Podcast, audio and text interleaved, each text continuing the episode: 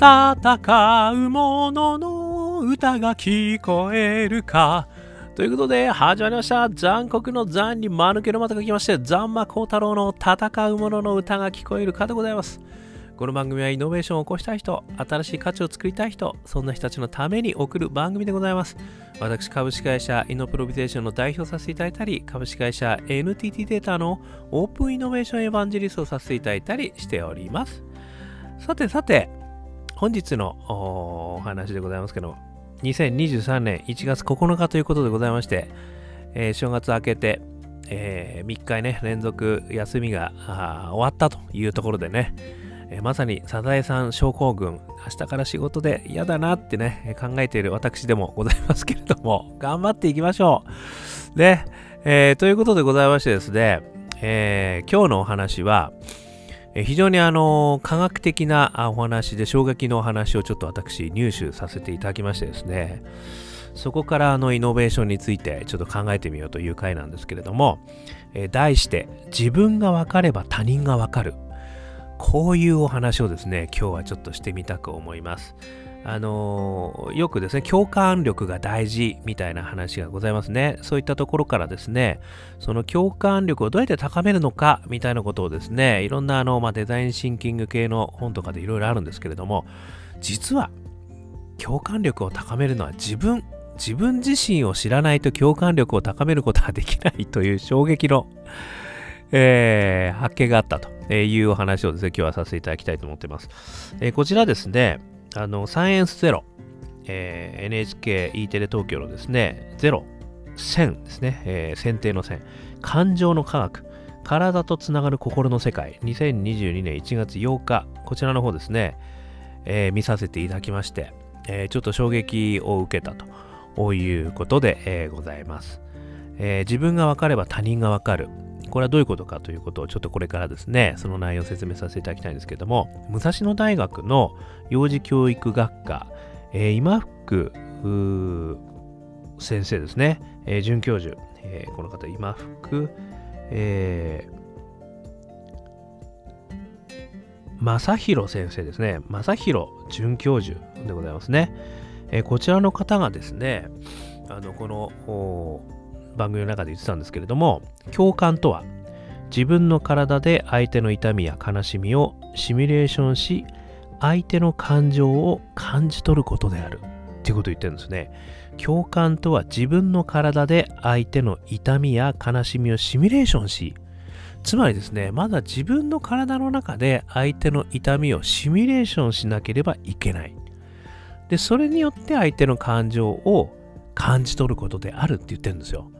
で、この最初の部分がすごく大事でですね、自分の体で相手の痛みや悲しみをシミュレーションできるかどうか、ここが実は共感力にすごく関わってるっていう話をされているんですよね。で、この先生のあの実験がですね、この中でやられてるんですけれども、あのー、一つはですね、自分の心音というのをですね、こう目を閉じて、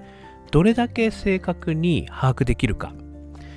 こういうのをですね、あのー、専門用語では内受容感覚っていうらしいんですよ。あのー、内受容感覚、内なるですね、受容の感覚ですね。心拍ですとか呼吸、空腹、だるさ、疲れなどを体内の状態を認識する知覚って言われてるらしいんですけども、これを自分自身が自分の体の状態っていうのを把握できるかどうかっていうことがですね、すごく実は外の方々の状態を把握するのに重要だということなんですよ。つまり、一旦ですね、その、まあ、目で見て脳で感じて、体の中でシミュレーションした上で、そしてそれをですね、もう一回脳が把握する。これが共感だっていうことらしいんですよね。ですので、あのその後にですね、この一緒に出られてる方、あのパーソナリティの方が言ってたんですけど、自分の痛みをしっかり分かると、他人の痛みや感覚が分かったりとか、そうやって共感って生まれるということなんですね、ということなんですよね。ですので、この今福先生のですね、実験では、そのまずは自分の心音をどれだけ把握できるか、これがあの内受容ですね、内受容力。えー、内受容感覚ですね。内受容感覚がどれだけ鋭いのかっていうことを測って、で、さらにですね、そこから、あの、どれだけ共感力があるかっていうことを、あの、画面で、こう、こちらを見て微笑んでる方に、こちらも一緒に微笑むとか、えー、そういうその共感力を測る、一応メソッドがあって、それで共感力も測ったんですけれども、やっぱりこう内受容感覚が高い方ほど共感力が高いということがですね、どうも出てきてるということらしいんですよね。ということで先ほどのね、えー、一番最初のお話に戻るんですが自分が分かれば他人が分かる。つまり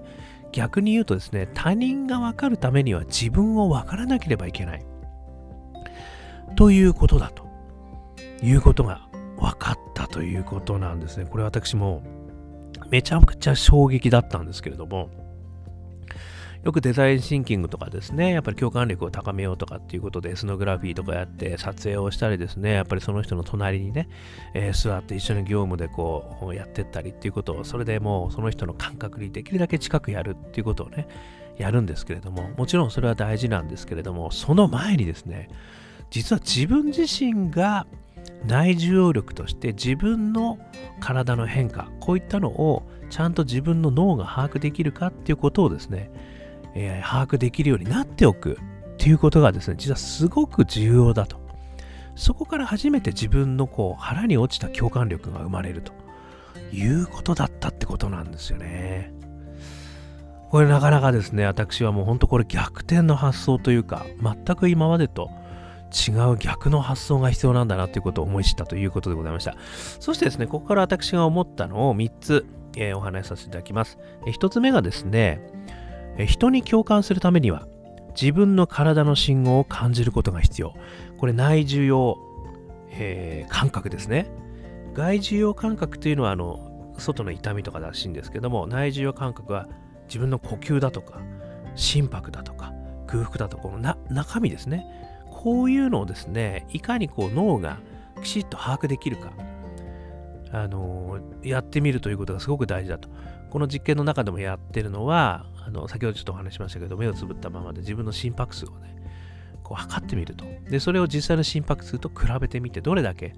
あのそこにギャップがあるかっていうことでもですね、随分、これあの内受容感覚が鋭いのか鋭くないのか分かるってことなんですよね。なので、こういったことをですね、あのまだ自分の体の信号自体を自分が把握できるようにしておくっていうことらしいんですよね。で、さっきのね、例えばその心臓の音をやるとかいうことであれば、まあトレーニングのやり方として、まあできるかもしれませんよね。ちょっとここは科学的な根拠はないんですけれども、あのそういった意味で自分の体の中が今どういうことを感じてるのかとか、えー、そういうことをですねあの感じるということをやってみるこれは非常にあの一つ重要なポイントだなっていうふうに思ったんですよ。なんとなくね、私もよくわかんないですけど、そのマインド、あの、何ですか、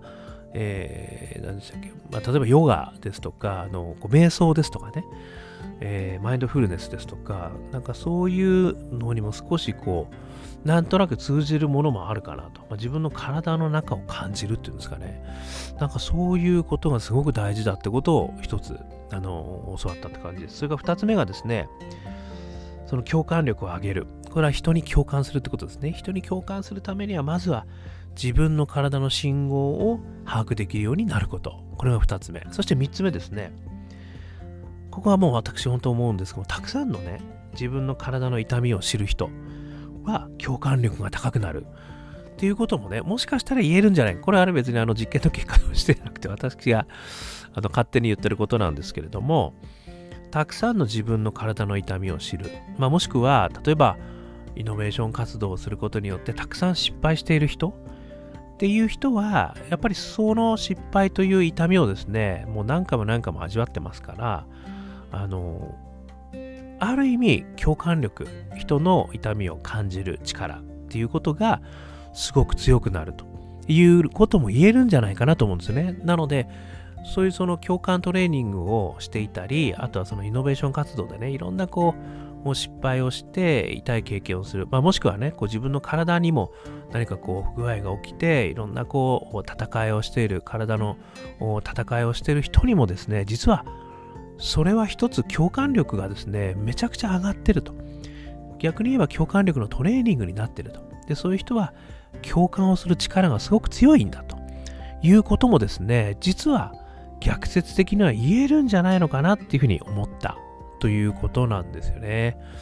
ですからやっぱりそういったある意味ね、あの、まあ、これはイノベーション活動ですとか、デザイン神経の活動もそうかもしれませんけども、やっぱりそういうことをやってればやってるほどですね、あの、うまくいかないこと、ね、そういうことも感じることができるでしょうという意味で、やっぱりそれはトレーニングができるんだろうなと。またはね、体の痛み、そういうのがね、あの、やっぱりあって苦しんだ経験のある人たち、そういった人たちは必ずや共感力もですね、高まっていって、人の痛みを理解できる、えー、そういう人になってるんじゃないかということをですね、私は今回、なんとなく思ったということでございました。で、あの、まあ、冒頭の話戻りますけどもね、デザインシンキングでは共感が一番大事、最初に出てきますよね、共感することっていうのね。で、この共感するためのいろんなメソッドがたくさんね、ありますけれども、もちろんそのメソッドもね、えー、スノグラフィーをするですとかすごく大事だと思いますけども、その前に自分の体の状況を把握できるのかどうかってことをやってみる。で、それ自身が自分自身の共感力を高めるということになる。これはですね、めちゃくちゃ私、なんかこう、自己トレーニングやっといた方がいいんだなっていうふうに、あの、ちょっと思ったということでございました。ですので、まあ、端的に言うとですね、ユーザーを観察する前に、自分自身を観察するということが実はすごく大事だと。えー、その感覚を研ぎ澄ましてから、まあ、ユーザーへのね、共感を、えー高めていく、もしくは共感するような活動をしていくっていうんですかね。えそれがすごく大事なんじゃないかなと。で、このイノベーション活動ね、やっていく上では、こういったこのスキルアップっていうんですかね、共感力を高めていく、まあ、もしくは裏を返せば自分自身の状態を、え自分で、え内受容性、内受容感覚を高めていく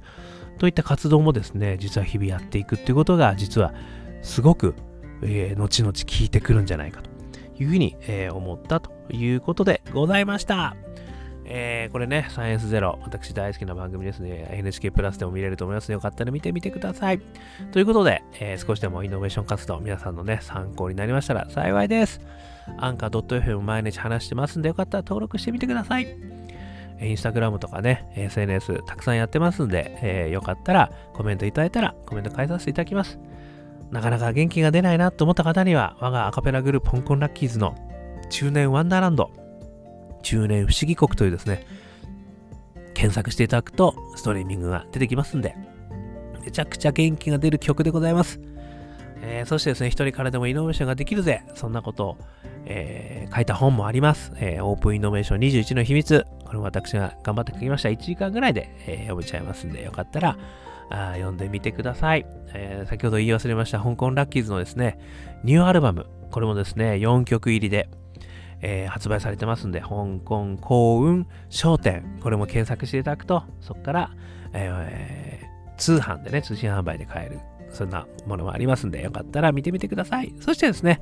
えー、最後に私こんなお話ししてますけれども、え、イノベーション活動を支援する、え、コンサルティングもいろいろやらせていただいてますんで、なかなかね、えビジネスにつながらない、え POC で終わっちゃう、人材が育たない、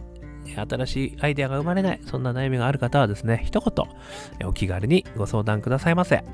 えさらにですね、えー、起業したい、ね、起業したいけどいろんな不安がある、そんな方もですね、えー、支援するプラットフォーム、えー、今、検討してますんで、よかったら、えお気軽にご連絡くださいませ。ということで、今日も聞いていただきましてどうもありがとうございました。それでは皆様頑張りましょう。また明日